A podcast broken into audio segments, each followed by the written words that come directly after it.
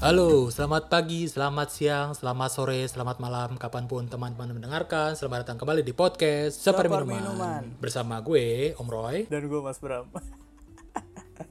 eh, Om Roy, Lumayan, lumayan. Ya, gimana nih? Gimana? Animo pendengar di eh, Instagram kita. Hmm, gimana tuh? Oper-operannya canggung ya. So far sih eh, sambutannya menarik ya, eh, cukup antusias. Hmm. Eh, dibuktikan dengan eh, engagementnya lumayan ya, konsisten gitu, konsisten yang like cuma 1 sampai dua orang. Hmm, kalau nggak lu, gua kan yang nge-like. iya. ya, Tapi eh, ini salah satu ini sih, salah satu hal yang gua suka dari akun Instagram kita, ya, @seperminuman. Kalau teman-teman nggak tahu, udah tahu sih harusnya. Jadi yang gua suka adalah eh, agak-agak bersifat seed posting di sini ya. Yang terutama admin yang suka seed posting. Gua nggak tahu kenapa karena kadang konteks yang di post sama adminnya sendiri nih kurang masuk sama sama pembahasan kita. But so far itu sangat menghibur gue gitu di tengah-tengah hari gitu ya. Gue lagi kerja, tiba-tiba ada post masuk yang entahlah eh, teman-teman harus cek sendiri sih untuk untuk untuk eh, lebih menangkap maksud gue gitu loh. Jadi ini sebagai bait juga ya. Jadi kayak nih si Om Roy ngomong apaan sih? Gak jelas. Iya lihat sendiri deh. Maksud gua tuh kayak gimana sih postingnya gitu loh. Tetap ya ada callbacknya gitu ya di situ ya. iya. Intinya kan kita cuma mau ngabarin kalau kita udah ada loh Instagramnya dan hmm. eh, feel free aja kalau mau nongkrong-nongkrong atau mau DM DM mau gitu ya. berkabar-kabar apa pun boleh di situ atau di email kita di seperminuman at gmail.com anyway, seperti biasa ya, eh, tradisi Hmm. dari season 1 yaitu kita harus sambil megang minuman gitu. Karena namanya juga seper minuman oh kan. ya belum berkabar-kabar nih ya minuman apa yang kita eh, pakai gitu ya substance apa yang kita gunakan di perbincangan malam hari ini gitu Eh, lu dulu deh gimana eh, Mas Bram Eh, apa yang lu minum hari ini hari ini lagi minum eh, kopi susu eh, tegak. Eh, itu merek lokal lah di kawasan. oh gua tahu ini kayak kes- kesukaan istri lo ya Lagi promo kayaknya ya di Grab. Kebetulan dibeliin. Iya jadi, iya. hmm, Suportif ya istri anda ya dengan dengan kegiatan kita yang gak jelas ini. biar ada kegiatan gitu si bapak ya kan. Ya, biar gak gitu-gitu aja manut-manut di rumah. Ya, jadi kopi kopi susu tegak. Nah kalau dari Om Roy gimana nih? Eh, eh, gua Ini biar ASMR, ASMR gue sambil minum ya. seruput. Tetap jijik sih. Eh, kalau gua nih ya, gua biasa minum kopi americano ice tanpa gula. Ini gua beli tadi siang. Jadi sebelumnya kita nggak ada niat sih sebenarnya buat eh, isi podcast hari ini. Tapi emang kebetulan gua beli kopi tadi siang dan lama nih minumnya disedot-sedot pelan-pelan gitu. Karena kopi hitam kan, jadi nggak bisa langsung diseruput, pahit juga. Ini gua beli di eh, Oroti. Harus banget ya di kalau nggak diplesetin ya dibalik gitu. Aduh. gua nggak tahu cara cara melesetinnya jadi namanya oroti gitu ya jadi nama kopinya nih okopi gitu sesimpel itu karena karena lagi promo nih sebenarnya ini bukan pesan sponsor ya tapi kalau teman-teman beli oroti beli kopinya gitu ya sekarang lagi promo diskon 50% murah banget gitu loh ini kopi udah murah murah banget dimurahin lagi Ini kan juga tergantung Bew Hmm. Dari kapan si editor si podcast ini ngepost juga Hmm. Kalau di uploadnya pas udah nggak promo ya gimana Oh bener juga. Eh tapi ini pesan promonya akhir Oktober sih ya. Jadi ya mudah-mudahan kalau nggak pas sama si Oktober masih bisa dapat. nanti lihat nanti aja. Em, anyway, eh, kopi gue nih sebenarnya eh, bikin gue apa ya? Ini intermezzo aja sih, nggak ada hubungan sama bahasan hari ini. Tapi eh, gue baru-baru ini deg-degan nih minum kopi. Nggak tahu kenapa. Kayak lu nih. Lo agak banyak pikiran kali Bisa jadi sih. Tapi itu intermezzo aja sih, nggak perlu dibahas. Gimana gua? Gimana sih? Ini ya. Ini tuh tipe-tipe orang pasif agresif. Pasti teman-teman super minuman punya ya teman-teman kayak gini gitu. Ngeselin. Udah ngebuka omongan kan jadi pengen ngajak ngobrol gitu ya. Eh dianya nggak mau lanjutin. Ya emang gitu. Pas Iya, pas ditanya ada apa, nggak apa-apa. eh, taruh lo, gua ASMR dulu, ASMR dulu. sama. Jelek lu. Nggak bakat PS ya. Apa tuh PS? Jelasin dong, PS tuh apa sih? telepon silaturahmi. Alhamdulillah. Kenapa gue respon alhamdulillah ya? Eh, Oke. ngomong-ngomong ya, Ya. kan Instagram kita baru aktif lagi nih. Ya. Kebetulan adminnya itu cerita ke gue, eh Hmm. gue suntuk nih megang akun pribadi sama megang eh, akun seperminuman gitu. Hmm, karena nggak dibayar ya? Suntuk sih kalau nggak dibayar. Oke, Gi- eh, gimana gimana? Eh. Hmm. Akhirnya dia menghabiskan waktu kurang lebih satu setengah jam gitu ya di eh, sat- eh, lebih dari dua jam lah intinya kalau satu setengah jam kan biasanya segitu tuh. Mm-mm. Tapi akhirnya dua jam dalam satu hari dan dia ngerasa kayak, oh kok kesehariannya berubah ya, yang biasanya produktif akhirnya malah lebih adiktif nih dengan sosial media seperti itu. Sorry, dua jam, dua jam sehari. Mm-mm, mm-mm. Kalau lo sehari eh, bangun 16 jam gitu ya, berapa sih biasa orang? Lap- 16 jam ya. Mm-mm. Berarti sekitar sekian persen itu digunakan buat main Instagram doang. Iya. Gue gue males ngitung berapa persen tapi sekian persen gitu. Tapi kan akhirnya jadi nggak produktif. Ditambah lagi ini si eh, adminnya seperminuman itu tuh insecure parah gitu. Kenapa tuh? Ya ya apa dia ngelihat eh, teman-temannya gitu ya sempet jalan-jalan dia ngelihat oh kadang insecure tuh bukan karena pencapaian orang-orang tapi karena berita buruk apalagi banyak ya sekarang berita-berita yang aduh eh, macam-macam gitu ya yang eh, kurang mengenakan gitu kadang eh, dia juga pengen punya kacamata kuda jadi dia cukup lihat apa yang dia perlu lihat aja gitu ya, akhirnya jadi overwhelmed gitu kan akhirnya ya udah dia capek Hmm. Em, jadi hal ini menarik sih tentang Instagram atau sosial media gitu. Hmm. Instagram menarik sekali ya. Tadi gue denger si adminnya seperminuman ini, dia nggak suka sama berita jelek gitu, tapi eh, berita bagus juga bikin dia iri gitu. Jadi serba salah gitu loh. Dia berita bagus nggak suka, berita jelek nggak suka. Jadi apa sih yang dicari di Instagram, di sosial media?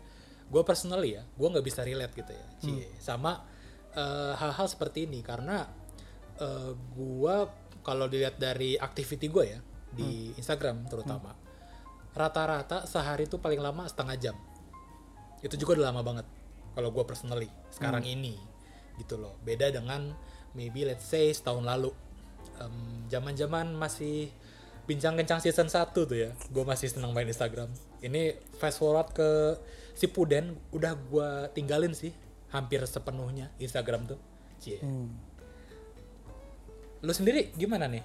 Kan lu tadi nyeritain si si admin seperminuman ini nih. Mm-mm. Kalau lu sendiri gimana dengan relationship lu dengan Instagram apa yang berubah apa yang sama Wah, kalau dari dulu itu gue tuh cuma fokus sama satu akun aja. Mm-mm. Nah sekarang gue gue megang banyak akun. Mm-mm. Nah kurang lebih mirip lah dengan si admin seperminuman ini gitu. Jadi eh, hal yang menariknya adalah kalau dulu tuh gue fokus semuanya tuh gue buka di satu eh, akun. Sekarang gue bikin beberapa akun supaya gue bisa fokus nih. Oh ternyata kegiatan gue eh, tentang desain itu ada di akun yang ini. Kegiatan gue berhubungan dengan bagaimana menjadi eh, tanda kutip bapak-bapak yang desain gitu ya, yang eh, layak gitu. yang enak di mata mertua gitu ya Iya, enak di mata istri, di mata mertua, di mata keluarga gitu ya. Nah itu gue punya sendiri tuh akunnya tuh. Jadi gue eh, makainya memang gue pencar-pencar. Jadi eh, nggak berantakan semuanya kayak gitu. Jadi, oh, behavior baru gue mah kayak gitu. Menarik sih tentang Instagram. Apalagi ketika kemarin gue nonton film yang eh, lumayan hits nih, eh, ramai diperbincangkan. Judulnya The Social Dilemma. oke Apa ya? gue dengar gue dengar tapi gue personally belum nonton Hmm. Jadi gimana tuh tanggapan lu? Setelah mendengarkan. kalau gua nangkep ya dari apa yang orang-orang eh, bahas gitu di story mereka atau di mana pun gitu ya ya mereka tuh yang gue bisa tangkep nih ya dari orang yang belum nonton pasti nggak jauh-jauh dari bahaya eh, media sosial. Ya nggak sih? Dari apa sih kayak apa yang membuat media sosial itu adiktif maybe gitu kan? Em, itu sih yang gue tangkep. Tapi eh, gimana nih dari lu yang udah nonton maybe ada yang bisa lu ceritain nggak? Mungkin nih ya ada teman-teman seperminuman yang kayak gue belum nonton gitu atau emang gak langganan Netflix? Ya susah banget sih hidupnya. Iya. Emang sorry sorry Wow. agak salty banyak loh yang langganan-langganan Netflix di Twitter nawar-nawarin kan yang murah-murah itu beli dong coba Ya gue kan langganan di lu juga. oh kita kan satu keluarga ya satu keluarga Netflix anyway. Nah, tentang sosial dilema, ini kan ceritanya kurang lebih mirip ya eh, dengan dokumenter Netflix sebelumnya juga nih. Ada judulnya Great Hack. Perbedaannya adalah kalau Great Hack ini lebih ke penyalahgunaan sosial media dan em, oh election ya ini lebih ke iya election, bukan erection ya. Mm-mm. Meskipun sama-sama ada yang harus ditegakkan gitu. bodoh amat oke em, Nah, oke gimana itu. gimana lanjut lanjut kalau Great Hack itu kan lebih ke uh, distopia dari sosial media uh, berhubungan dengan election. Nah, kalau di sosial dilema ini lebih ke berhubungan ke uh, berbagai hal gitu ya, terutama yang dihadapi oleh uh, usernya secara langsung atau pengguna si sosial medianya secara langsung. oke Di mana di situ ada uh, para veteran sosial media ya di sini tar dulu tar dulu Eh. veteran sosial media tuh kayak orang yang pakai medsos 4 jam sehari apa gimana sih bukan para founder dari sosial apa pembuat sosial media yang akhirnya sudah pensiun. Oh, iya iya iya. Gue kayak veteran medsos tuh kayak yang apa jago banget main medsos itu lah apa gimana, influencer apa gimana. Tapi ini founder-foundernya lah ya yang udah udah nggak berhubungan sama yang sekarang gitu. Iya, gimana gimana? Iya dia cerita tentang bagaimana eh, sosial media ini dapat mempengaruhi mm, kebiasaan orang atau bahkan mengambil keputusan seseorang gitu Eh, d- berdasarkan konten-konten yang diberikan atau disugestikan kepada si pengguna-penggunanya. Ini juga didasarin sama eh gue ngomong kayak eh, baca skrip ya? Iya, lu baca skrip sih? Enggak enggak. Sebenarnya emang gue lagi mela- melatih public speaking gue supaya nggak pakai ae ae gitu ya atau apa eh, gitu. Oke oke, keren keren. Ya karena sosial media ini kan akhirnya eh, memberikan konten atau mensugestikan konten kepada para penggunanya supaya mereka itu dapat mengambil keputusan berdasarkan apa yang udah dikasih gitu. Akhirnya kan ini sama aja seperti kita punya eh careless whisper gitu ya kalau lagu zaman dulu ya. Ada ada yang suka ngebisikin kita, yang mana adalah si sosial media dengan konten-konten yang disugestikan kepada kita. Eh, nah, ini juga kan akhirnya eh, berpengaruh ke bagaimana orang dapat berpihak ke salah satu sudut eh, di kancah politik atau suatu movement eh, politik gitu. Eh, di situ juga ngebahas juga tentang gimana eh, sosial media sebagai platform itu memiliki mm, algoritma yang bisa ngebuat kita stay di sana lebih lama kayak gitu. Oke, itu yang membuat orang bisa spend like dua jam sehari gitu kan di medsos. Hmm, Hmm, oke oke.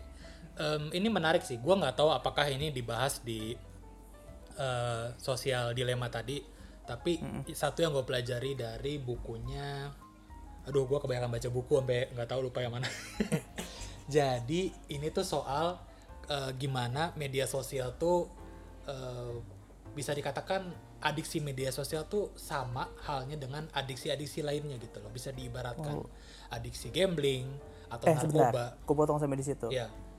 Adiksi itu masih saudaraan ya sama kakak sih. Aduh. Dipotong lagi yang begini. Kayak gak worth it deh, Bro. Iya, eh iya, ngomong-ngomong tentang buku lu nih, Iya, nah, ini iya. menarik nih buku yang lu baca. Gimana nih? Iya, jadi yang gue baca gini ya. em, adiksi itu muncul gara-gara ada yang namanya trigger gitu kan. Triggernya orang yang gambling itu adalah ketika dia em, mungkin kalau di Vegas itu ya, pakai mesin slot, ketika dia narik mesin slot itu, itu adalah sebuah trigger yang membuat otak dia tuh mengeluarkan hormon-hormon positif kayak endorfin, serotonin, oksitosin gitu kan. Hormon-hormon yang yang membuat kayak otaknya tuh berpijar-pijar gitu loh karena dia eh, itu adalah reward dia gitu loh. Sama seperti halnya orang yang em, make make narkoba gitu. Ketika dia minum itu adalah trigger yang menciptakan em, ya itu respons positif di otaknya.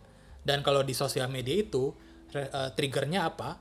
Triggernya itu kadang likes yang lu terima atau komentar yang lu terima. Jadi lu penasaran kan kayak kenapa sih orang kayak ngeliatin mulu likes yang dia terima setiap dia ngepost atau ngeliatin kalau di story. Kan ada tuh berapa banyak yang nge-view story kita. Itu tuh menjadi menjadi trigger-trigger yang yang menciptakan apa tadi yang membawa hormon-hormon positif itu ke di otak kita gitu berpijar-pijar gitu loh. Jadi itu yang terjadi ketika lu ngepost media sosial dan lu nggak dapet likes yang lu mau lu nggak dapetin uh, engagement yang lu inginkan gitu ya itu kejadian sama orang-orang yang uh, relapse gitu loh pakai narkoba terus diberhentiin Tapi ini menarik sih tentang gimana sosial media itu bisa ngasih adiksi. Gue juga pernah baca buku, eh, kayaknya buku kita sama deh, nggak tahu ya. Nama bukunya Hook. oh beda Eh, kebetulan kan waktu itu em, ini konteksnya bukan sosial media, tapi lebih ke mm, digital product gitu, eh, app gitu. Waktu itu kan sempat apa em, ngajarin itu juga ke murid-murid. Nah, eh, ada rumus yang berlaku nih di sini. Ini oleh psikolog namanya em, Fogg gitu, gue lupa nama lengkapnya siapa. Di mana rumusnya adalah behavior sama dengan motivation ke ketemu dengan ability, ketemu juga dengan trigger. Artinya kalau motivasinya udah dapat sementara abi- ability itu eh, dia juga dap- gampang mendapatkan itu eh, terus dari situ juga dapat dari dari hasil dari ability itu dia dapat trigger eh, bisa itu mm, gratifikasi gitu ya atau reward kayak gitu. Akhirnya eh, itu akan jadi behavior tuh dari si motivasi em, ability ketemu sama trigger. Nah, itu juga menarik akhirnya jadi kebiasaan. Dan kebiasaan ini akhirnya jadi candu. Nah kurang lebih sih kayak gitu tuh.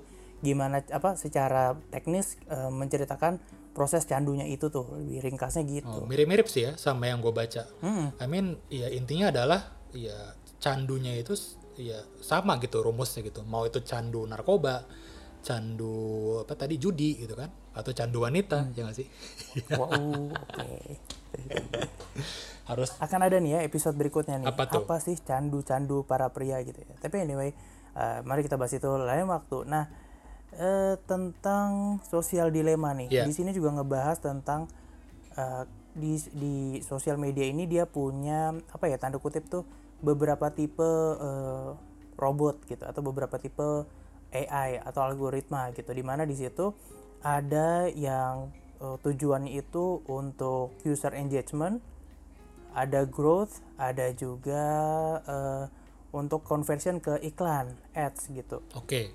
dia sih nyeritannya eh, simpelnya seperti itu. Jadi mm, dia tinggal eh, sosial media itu kayak ada tuas-tuasnya gitu, tinggal dia mainkan aja tuas-tuasnya, em, setting kiri kanan gitu. Habis itu ya udah iklan kita dapat kesebar secara tepat gitu ya dan si sosial media juga udah ngejamin karena berbagai kegiatan toh udah di track juga sama si sosial media jadi iklan yang kita taruh udah pasti jatuh ke orang yang sangatlah tepat kayak gitu itu menarik sih dan um, somehow jadi deg- bikin deg-degan juga dalam artian kayak wow kalau kayak gitu em, kegiatan apa aja sih yang direkam sama uh, sosial media gitu. Apakah dia tahu kalau gue kemarin sempat nyari ini di platformnya dia? Apakah dia nyimpan itu? Apakah dinyimpan apa yang gue ketik di sana meskipun akhirnya nggak sempat gue submit?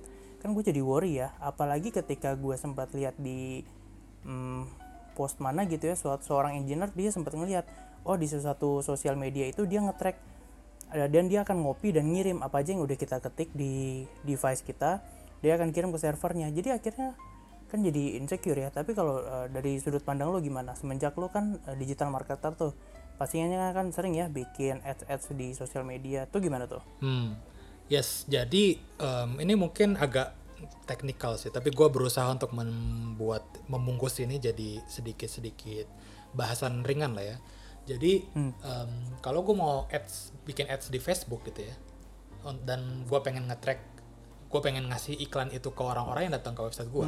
Artinya, gue harus pasang sebuah tracker kan di website gue, supaya Facebook tuh tahu, oh ada Mas Bram, ada Om Roy yang pernah ke website ini. Jadi nanti kita kasih iklan itu ke mereka gitu kan.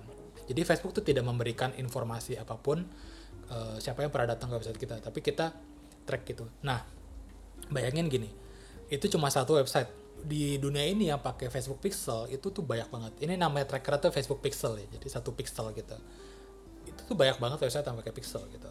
Di satu sisi orang-orang yang tanam pixel itu dapat keuntungan bahwa eh, oke, gue bisa tracking si A datang ke website gue gitu loh. Tapi di satu sisi lain, Facebook itu dapat keuntungan dia bisa punya data semua orang yang datang ke website apa pun yang se- selama website itu dipasangin tracker tadi gitu loh. Itu yang membuat kadang kok Facebook tahu gue pernah ke website A ke B ke C gitu. Karena balik lagi si website itu pasang Face- Facebook Pixel gitu loh. Sama juga sama Google nih. Google kan juga punya advertising platform kan yang kita lihat misalnya di YouTube atau di mana setiap website tuh biasanya pasang Google Analytics gitu kan. Selain si Google Analytics tuh dia dapat info-info tentang segala macam analytics tentang website dia gitu kan si Google itu juga dapat informasi itu. Dia pegang siapa-siapa history tracking itu gitu loh. Itu yang membuat kayak seakan-akan tuh serem gitu kan. Gue tahu lu tadi lu bilang lu worry dengan dengan kondisi seperti ini gitu loh. Tapi ini ya gue ngomong dari sisi gue yang netral-netral aja nih. Em, pada ke- kenyataannya nih Google atau Facebook itu nggak peduli lu siapa Hmm. I mean kita tuh terlalu membanggakan personality kita sebagai orang gitu individu yang unik. Oh, gua ke sini, gua ke sini. Kok Facebook tahu? Ya the truth is they don't give a shit about you gitu. Lu cuma number aja yang kebetulan nangkring di website A, B, C, D. Nah dia bisa melihat ketika eh, interest terkumpul di satu sisi gitu ya dia bisa memetakan interest lu dari apa yang lu simpan, apa yang lu likes, apa yang lu tonton di YouTube, apa yang lu datang ke website apa yang lu lihat gitu kan. Dan dia nge-serve uh, lu ini dengan iklan-iklan yang relevan seperti yang lu bilang tadi yang barusan gitu kan. Ya sebenarnya dalam dari satu individu kalau kita lihat mikroskopik lu sebagai individu iya lu ke track jalan-jalannya gitu loh ke mana aja history lo ke apa breadcrumbs ya namanya kayak kema- footprint lo ke mana aja selama lo ber- beroperasi di internet. Itu bukan rahasia lagi lah semua orang udah tahu. Tapi yang kita jadi kadang takut adalah kita melihat data itu sebagai sesuatu yang yang sakral banget. Padahal Facebook dan Google dia nggak ada tuk interest apa pun sama you personality. Hmm, hmm, hmm. nggak ada hubungannya sama lo sebagai individu manusia. Dia cuma punya hubungan sama apa yang lo lakukan di website gitu. Itu yang gue pelajari dan gue percaya gitu. Jadi gue sendiri gue nggak takut Facebook mau nge-track gue ke mana gitu kan. Hmm. gue ngerasa ketika kita dilempar sama interest yang tepat itu lebih menguntungkan gue sebagai uh, user gitu loh. Daripada gue dikasih iklan-iklan yang gak jelas. Kalau gue diiklanin misalnya tas cowok atau misalnya baju atau akhir-akhir ini gue lagi sering mencari rumah dan gue dapet brosur-brosur rumah dari Facebook story gue it's okay gue suka buka-bukanya juga. Dan the more you open this uh, ads gitu ya ketika lu makin buka ads itu kan makin jelas oh ketika kita sodorin ads di benerannya dengan interest sekian lu buka artinya match kan? Dan itu semakin melatih algoritma dia. But balik lagi YouTube dan Facebook sorry Google dan Facebook mereka nggak peduli sama lu as a person as a human gitu nggak peduli jadi lu nggak perlu khawatir lah sebenarnya Mas Bram sama hal-hal seperti itu. I mean kalau lu udah pakai Instagram pakai YouTube WhatsApp apa pun produk yang gratis ini ya lu udah sign terms and conditionnya lu udah cek. Artinya ya semua risiko di lu gitu loh. Tapi gua gua sih sebagai pengguna gua nggak peduli sama hal itu sih. Karena balik lagi itu cuma data anyway dia nggak tahu gua sebenarnya siapa Ya, kalau gue sih sebenarnya ngelihatnya kayak ya eh, dia itu yang ibaratnya mm, menjadi host gitu ya di platformnya dia ketika kita mampir ke sana. Tapi eh, masalah kita dikendalikan atau enggak dengan sosial media ya balik lagi kita mau main nggak ke platformnya dia lagi kayak gitu kan. Eh, beberapa hal bisa kita lakukan seperti ada pembatasan atau ya udah kita uninstall aja gitu supaya nggak bisa ke atau gimana just in case eh, teman-teman super minuman juga ngerasa insecure gitu tapi eh, menarik nih tentang iklan gitu ya iklan ini kan tadi berdasarkan dari apa aja yang udah kita lakukan di sana gitu activity tapi pernah nggak sih lo itu dapat iklan yang ternyata tuh bukan lo banget Hmm. Em, hampir nggak pernah. Eh mungkin pernah sih. Tapi menurut gua kalau lu dapet iklan yang jelek atau yang gak relevan, kemungkinan besar itu salah si advertisernya. Kemungkinan besar. Oh. Karena gue sebagai advertiser, gue punya kendali penuh gitu. Nggak, nggak sepenuhnya sih. Mungkin 80% lah. Untuk menentukan siapa yang gue targetin. Ya nggak? Misalnya, gue punya produk eh, katakanlah penumbuh jenggot. Ya nggak? Gue gue bisa bilang ke Facebook, gue punya seperangkat eh, bio atau persona yang gue pengen targetin. Pertama, dia harus laki-laki. Ya kan? Perempuan emang mau nemuin jenggot? Enggak Hmm. yang pasti laki-laki. Kita pikirin dulu nih siapa yang kita mau targetin? Potensial bayar kita di umur berapa? Apakah target kita tuh pengen nyasar yang lebih muda yang insecure sama jenggotnya nggak numbuh-numbuh? Ada kan anak-anak kayak gitu? Bisa jadi kan? Atau target target marketnya disasar yang lebih tua yang umur 30 ke atas yang punya buying power. Jadi kita bisa jualan lebih mahal. Ya nggak? Tergantung kita tuh. Jadi ketika misalnya lu ketemu ads yang nggak cocok gitu besar kemungkinan salahnya di advertisernya. Ada kemungkinan di situ. Itu yang gue bisa bilang. Tapi memang nggak 100% gitu loh. Karena kita nggak bisa ngatur eh gue targetin ke Mas Bram ya pokoknya lu harus kasih ke Mas Bram. Nggak bisa. Jadi memang nggak sepenuhnya salah lu gitu. Atau mungkin salah si Google atau Facebooknya. Bisa jadi salah si pembuat iklannya agak kurang pinter gitu. Hmm, menarik. Eh, ngomong-ngomong ya, kan lu memang ahli banget nih dibilang dibilang lagi di bidang iklan-iklanan gitu ya. enggak lah biasa-biasa aja Ini seperti obrolan bapak-bapak ya, ngobrolnya sambil ngelus-ngelus paha gitu. ya biasa aja kalau tahu sih gue nulis pak Najis.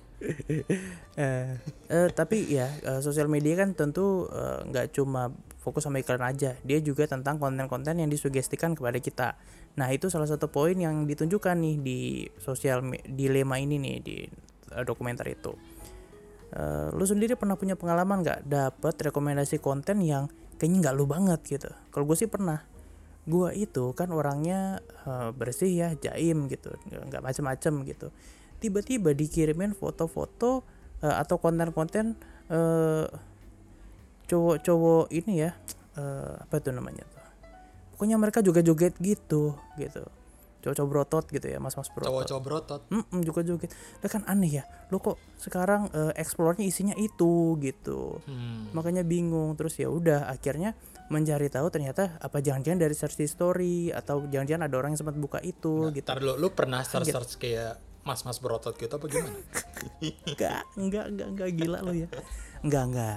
Eh, lu pernah nggak? Lu pernah punya pengalaman absurd kayak gitu nggak? Em, gua sih so far ya, karena gua di Instagram, em, gua kan punya akun eh, desain gitu kan, di samping akun pribadi gua gitu. gue jarang banget buka tab explore, tapi kalau di yang apa akun desain gua, gue sering, karena itu tempat gue nyari inspirasi, nyari eh, akun-akun yang pengen gue follow berikutnya gitu kan. Nah mungkin kalau yang di kalau yang di akun desain gua cocok tuh isinya desain-desain. Tapi di akun gua yang em, sendiri akun personal gua ini tuh agak ya aneh sih. Gua nggak em, random banget gitu. Mulai dari TikTok orang atau artis kadang keluar terus kucing gitu loh. Tapi kalau kita buka satu feed kan artinya kita suka gitu kan. Kita interest untuk cari tahu. Nah, itu yang mempelajari gitu loh. Takutnya gitu ketika lu salah-salah eh, lagi jalan-jalan tuh lo kepencet yang berotot gitu kan. Sama Facebook disangka, oh ya ya I see. baik, baik gitu loh. Tapi itu yang lu takutin kan, ih kok kayak ada yang ada yang ini ya nerka-nerka personality gue ya. Itu bukan orang by the way, itu hanyalah ya bot gitu loh. Ini tapi menariknya emang kalau di eh, film itu ya seolah-olah tuh memang sudut pandangnya adalah si algoritma-algoritma ini eh, ngebentuk permodelan eh, satu karakteristik satu akun ini tuh seperti apa sih, apa aja sih yang dia suka gitu ya, apa yang membuat dia tuh bertahan lebih lama gitu kan Betul. eh, menggunakan eh, platform sosial media itu. Nah, makanya dari situ dibentuk nih permodelan berdasarkan dari behavior eh, dia melihat konten, konten apa aja sih yang dia sering lihat, eh, konten jenis apa kayak gitu kan dan up- engagement seperti apa sih yang dia suka lakukan. Exactly. Nah, kan kayak gitu akhirnya kebentuk tuh permodelannya. Jadi kayak bentuknya personalitinya tuh seperti apa. Semakin eh, banyak orang invest ke waktunya dan effortnya di dalam platform itu, semakin eh, mengenal nih si eh, algoritma ini eh, terhadap si oh, orangnya nih. Akhirnya jadi semakin utuh. Nah itu kan sebenarnya em, sudut pandang yang eh, ditunjukkan di dokumenter itu gitu. Yang mana sebenarnya membukakan pikiran gua untuk membuat beberapa akun di mana eh, tadi gue juga udah cerita ya ada akun yang buat ya diri gue pribadi gitu ya yang mungkin gue sama teman-teman gue gitu ya follow followan nah satu lagi eh, akun desain gue upload upload dan gue lihat inspirasi dari situ. Ada lagi akun hmm, kebapak-bapakan nah di situ kan gue bisa ngeliat tuh eh, tentang parenting tentang financing kayak gitu-gitu nah eh, akhirnya gue bikin itu sih supaya hmm, persona gue tuh eh, gak sepenuhnya bisa ditebak sekalian supaya ya ada tiga versi gue nih di platform lo ayo gimana gitu But at the end of the day, si Facebook, YouTube itu nggak peduli sih lo mau bagi tiga gitu. Tiga-tiganya kan lo sendiri kan pribadi. iya iya iya. Jadi gue kayak eh gue nge nggak itu apa eh gue ngakalin dia cara cara ngakalin balik gue tuh gitu tapi sebenarnya enggak ya Sebenarnya Facebook itu, YouTube atau Google itu urusannya sama advertiser yang ngasih duit gitu kan. Gua nih sebagai digital marketer ngasih duit buat produk gua dilihat banyak orang gitu kan. Ya mau nggak mau mereka berlomba-lomba punya algoritma atau punya cara gimana membentuk persona yang match sama orang itu sendiri gitu kan. Semakin match lu dan personality internet lu itu semakin memudahkan gua sebagai penjual yang punya produk untuk memasarkan produknya gitu kan mungkin di masa-masa mendatang AI-nya makin terlatih semakin orang make Instagram semakin orang make media sosial kan mereka makin jago tuh untuk memetakan seberapa sama sih lo dengan dengan personality lo di internet gitu sih. Hmm. Menarik menarik. Tapi sebenarnya ngomong tentang sosial media ya yang paling menakutkan adalah bukan si platformnya sebenarnya kalau gue lihat ya. Apa tuh? Adalah interaksi di dalamnya. Wadaw kadang itu ya itu bisa mendekatkan yang jauh dan menjauhkan yang dekat. Hmm. apalagi zaman-zaman politik Eh, oh, Bang, ya sebenarnya kan hubungan antara manusia dengan kekuasaan atau dengan manusia dengan manusia lainnya gitu Hmm, hmm. bisa aja dari situ bisa mempertemukan apa bisa mendekatkan yang jauh atau menjauhkan yang dekat ini em, topik yang agak sensitif nih Hmm. eh Jadi disclaimer dulu kali ya supaya nggak ada yang baper-baperan. gimana gimana? enggak enggak, enggak ya, jadi Anjir. gue tuh ngikutin lu gue gue bikin gue bikin orang penasaran tapi akhirnya gue nggak nggak jadi bahas gitu kayak tadi pasif agresif Enggak yang tadi emang gue cuma pengen bilang aja karena emang kan kita mau bahas medsos sekarang. Aduh. Oke deh, tapi kira-kira gitu ya, agak berat nih. Kurang nih komedi-komedinya, tapi ya ya udah nggak apa-apa. Kadang kalau kita lagi ngobrol ya nggak harus yang kocak-kocak, yang Iyalah, berisi-berisi atau yang padat-padat gini juga nggak apa-apa. Gak usah lucu-lucu lah, maksudnya lucu ada ada porsinya lah ya. Emang kalau lagi lucu, lagi ngerasa lucu ya lucu gitu. Kalau bahasannya serius Ini kurang appropriate lah kalau agak ngelawak ya nggak tahu sih. Menurut lo gimana nih? iya, gue lagi terpapar banyak berita kurang menyenangkan sih ya. Eh, komodo apa taman komodo lagi di eh, rekonstruksi jadi taman yang seperti itulah terus kemarin juga lagi ada angin ribut terus juga eh, politik yang kayak gitu-gitu gitu kan. Eh, apa keadaan pandemi kayak gini aduh lagi mau bercanda juga ribet gitu. Jadi ngomongnya serius-serius. Seperti biasa ya seperminuman ini tidak muncul sebagai media yang diekspektasikan gitu. Jadi ya udah terima aja. Ya pokoknya gue di akhir eh, episode ini pengen ngingetin lagi lah ya. Teman-teman pengen interaksi sama kita ngobrol-ngobrol sama Mas Bram dan Om Roy di di luar podcast ini yang satu arah gitu kan. Teman-teman bisa hubungi kita di @seperminuman di Instagram yang mana sebenarnya agak kontraproduktif dengan apa yang kita bahas hari ini gitu kan. Membuat teman-teman merasa nihilistik gitu loh dengan dengan adanya medsos dan macam-macam tapi call to actionnya adalah disuruh interaksi di media sosial lagi ya udah gitu tapi kurang lebih segitu ya. Kalau mau engage dengan konten-konten chat posting kita juga boleh komen-komen atau like-like gitu ya. Siapa tahu konten-konten seperminuman siap hadir di timeline anda. Asik. Mm-mm. paling nggak bisa membawa sedikit senyum lah ya di tengah-tengah kesibukan teman-teman yang ya mungkin sibuk gitu loh kayak kita. Ya sibuk dengan kita. Mm. oke ditutup aja. Oke deh ya akhir kata Hmm, ya saya Mas Bram. Saya Om Roy. Angkat lagi gelasmu kawan dan see you next time. Bye bye. bye.